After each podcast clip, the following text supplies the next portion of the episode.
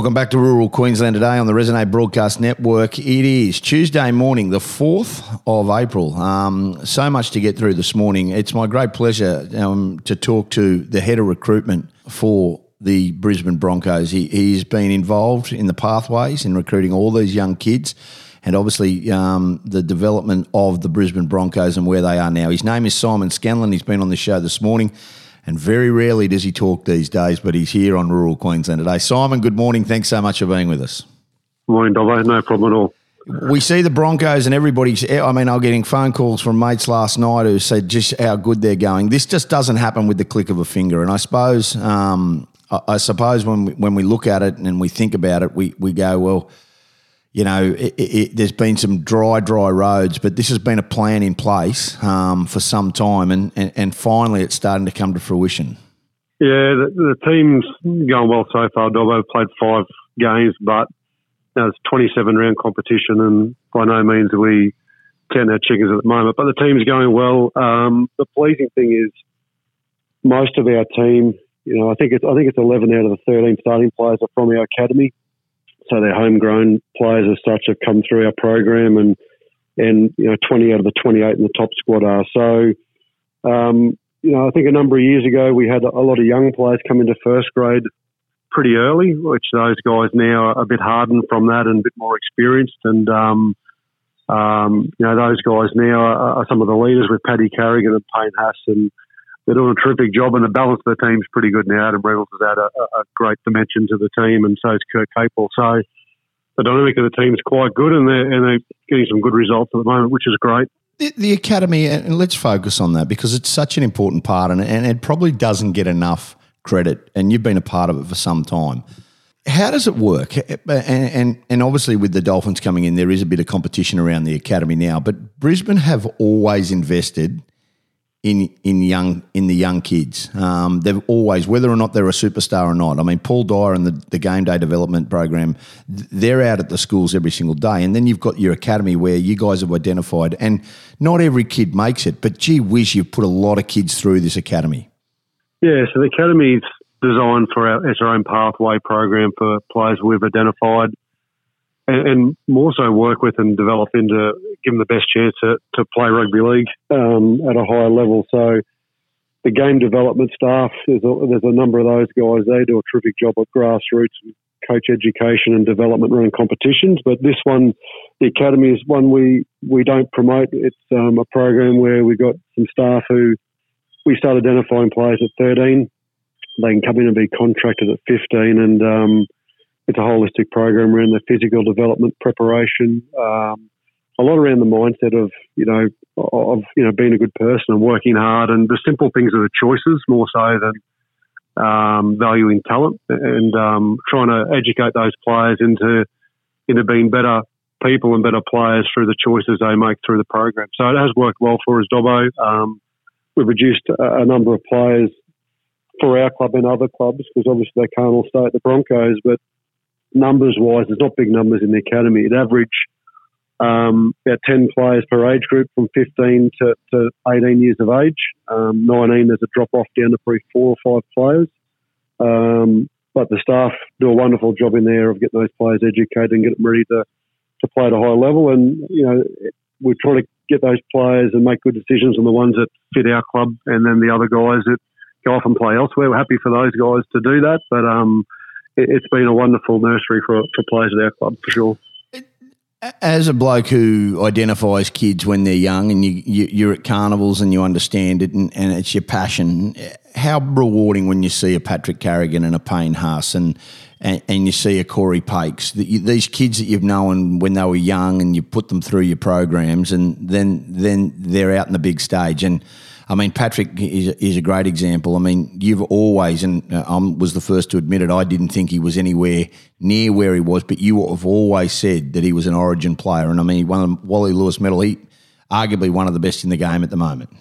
Yeah, it's um, you know, junior footy can be hard. I mean, they're all mature at different ages. So, you know, we have a lot of uh, Pacific Island boys now um, in, in, Brisbane and playing rugby league. Um, they're big, powerful athletes and mature pretty early, those boys. Um, so they all mature at different rates. So junior footy can be a bit hard to navigate the landscape of you know what players are going to go through and have a chance of being at a high level. But um, you're looking for certain things, and it doesn't change. You know, you're looking for guys who compete really hard.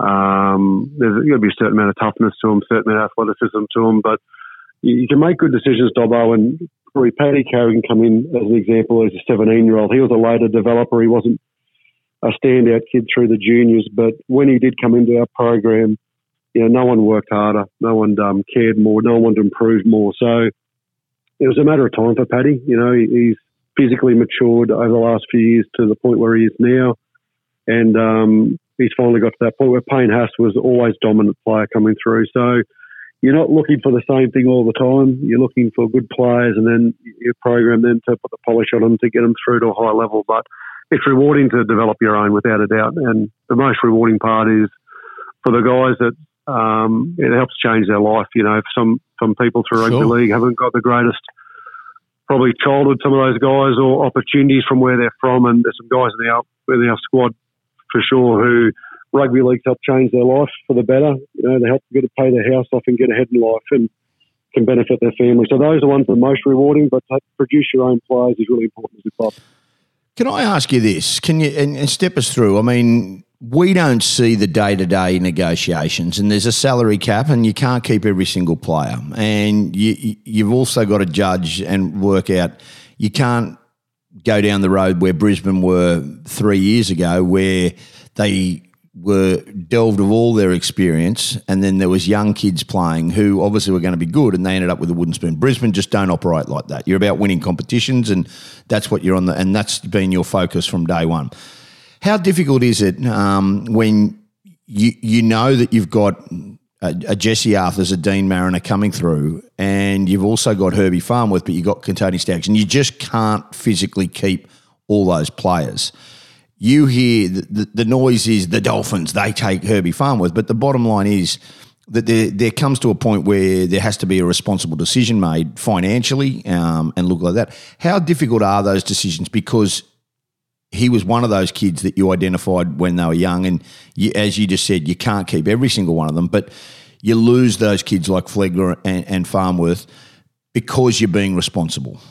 It's difficult, you know. The the easy thing is to to pay the money and just keep them at the time, and you know you don't get the headlines. So that's that's the easy decision. But the right decision is to be responsible with how much money you can pay. Um, it's really important to have young players coming below that. You know, Herbie Farnworth is plays for his country. He's one of the best centres in the game. But you know, two three years ago, um, Herbie is a young developing player himself. So as long as you've got someone coming behind that who can can go into that role over the next couple of years and develop into a good player as well, you know, you, you, can actually make those strong decisions by having a backup plan there. Now, yeah. might not be as good as Herbie initially, but the price isn't the same either, Dobbo. So it's balancing the, the ledger of what you can afford and what you can't. Um, if you try to keep everyone, you're going to you're to blow the bank pretty quickly. It's going to catch up with you. But um, I took over the, the NRL recruitment two years ago now, and we've changed over 23 players in two years, which is a lot.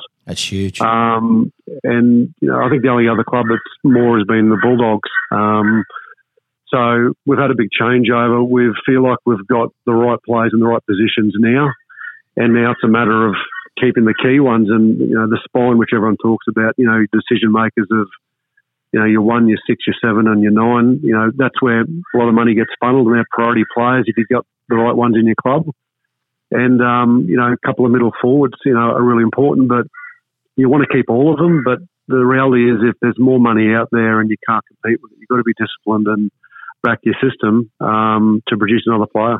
That's the big thing. Um, everybody's talking about Reece Walsh. It's no surprise to you. Uh, you've known the kid uh, since he was a boy. How exciting is he? And, and, we've only just seen the drop of the ocean with him, haven't we? Yeah, Reece. Reece, um, he's doing a great job so far this year, and um, he's highly talented, Reece, and he brings a lot of energy to the group. He brings a dynamic of a young guy with enthusiasm who's you know highly talented. But um, Reece is a beneficiary of a, a, lot of other people in the team there yeah. who are doing their job really well, which allows him to do the flashy stuff and look great. Um, you know, a lot of our forwards uh, work really, really hard, and the stuff they do allow our guys out wide who are you know great athletes and great players out wide. I think you know we're we're one of the clubs who probably have a, a really one of the strongest probably outside backs at the moment in, in the competition. And yeah, no you know, when our forwards get it right, you know, it gives them a lot of opportunity to, to do what they do. But it, it comes down to everyone in the team doing their job and doing it well. That allows then people like Reece and the other guys to, and, to do their job. Reece exciting, mate. Yeah, yeah. Kotoni and Herbie and Selwyn and yeah. you know, even Corey Oates. He's a different style of winger, but he's a big, strong, powerful um, guy. And, you know, Corey's the beneficiary of all that as well. These young guys coming in. He's injured at the moment, but he's got a new lease on life. And there's a really good feel around the, around the team. Um, as I said, you know, we're not looking, you know, to the oh. end of the oh. season. We're looking week to week, and there's a lot of water going on the bridge, a lot of variables to happen with origin and injuries. And now we've got a younger sort of team too, and they've got to be able to ride the, the emotion of it all. But um, at the moment, it, it, it's going well, and the focus is what we can do better from last week into what we can do well this week. And that's the big thing. Uh, we're talking with Simon Scanlan, head of recruitment uh, for the Brisbane Broncos. Um, I just want to touch on the, the, the country flavour as such there is, I mean, you're a country boy, Simon. Um, yep. the, the, there is a real, if you look at Cape Capewell, Charleville, you look at Selwyn, um, he, he's from Cherbourg. You've got Kotoni's from Wellington and New South Wales. Flegler's from Mareeba up in, uh, you know, Tully up. You know, there's a, a, a mate, Tiwi Island for Ezra Mam. Um, I mean, Reynolds you know, he's Redfern. Um, but Paddy Carrigan, Paddy born, Carrigan, born in Goondiwindi, yeah. you, know, Pakesy's to well, he's born in Brisbane. Yeah. He's born in Brisbane, but he's from his family's from Goondiwindi. Yeah, there, there's yeah, a real there's a real country element and rural. It's the Broncos aren't just Brisbane; they're all of Queensland, and and, and that is evident in your, you know, from John Rattle, who you know, who, who's part of your, part of the Broncos, but it's playing club football. There's a lot of kids that you guys are developing into the Q Cup. Um, who are, it's a really big focus on you guys, and and people go, you, you, oh, you have to be in Brisbane to get seen by the Broncos. It's just not the case, and and it speaks of that side that you've got at the moment. Yeah, I totally agree. We um, we look everywhere for our junior program, and um, you know the players that get through to the NRL aren't just the only players in the club. Um, so there's a lot of players from country areas, and you know, there's a lot of advantages to you know, country kids by nature. Are, you know, they're, they're humble kids, they're hardworking, no nonsense, honest. You know, and, and and they're great characteristics generally in young people and all. You know, in staff as well, Dobbo. You know, through our staff.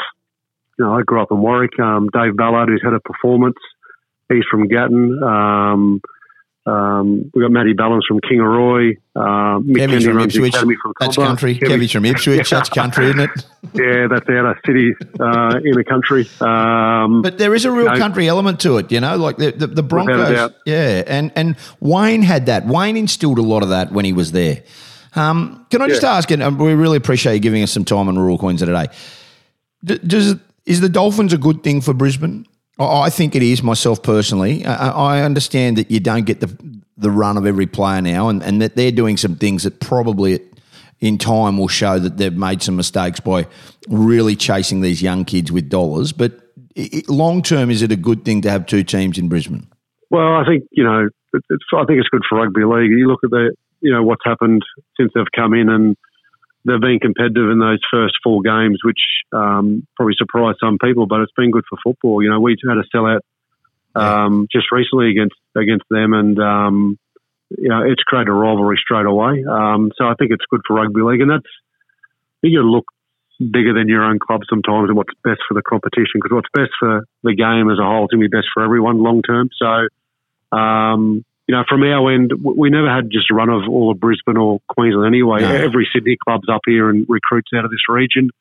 They're another club in the region. So um, I think, you know, for us, anyone, any competition is going to be good competition for us because it's going to make us strive to be better. So, you know, for us, our focus is inside our club, um, not anyone else. And we try to do things better all the time and improve. Um, you know, they're going to have their own challenges and and etc. What they have, but um, you know, it's a 17 team competition now, so we have 16 other teams we're competing against. Um, but I think you know, for Brisbane as a as a town as a whole, like they're supporters of the Broncos, and there's people who don't like the Broncos, and you know that gives them a team to support. And I think by looking at the support that's for rugby league in Brisbane now, particularly that game I just referred to. I Yeah. think it is a good thing, Dobbo. Yeah. Yeah, I think you're right. Um, appreciate your time, Simon. I really do. Um, and I know you don't do a lot of interviews, but um, Brisbane are flying at the moment. They take on Canberra on Saturday night.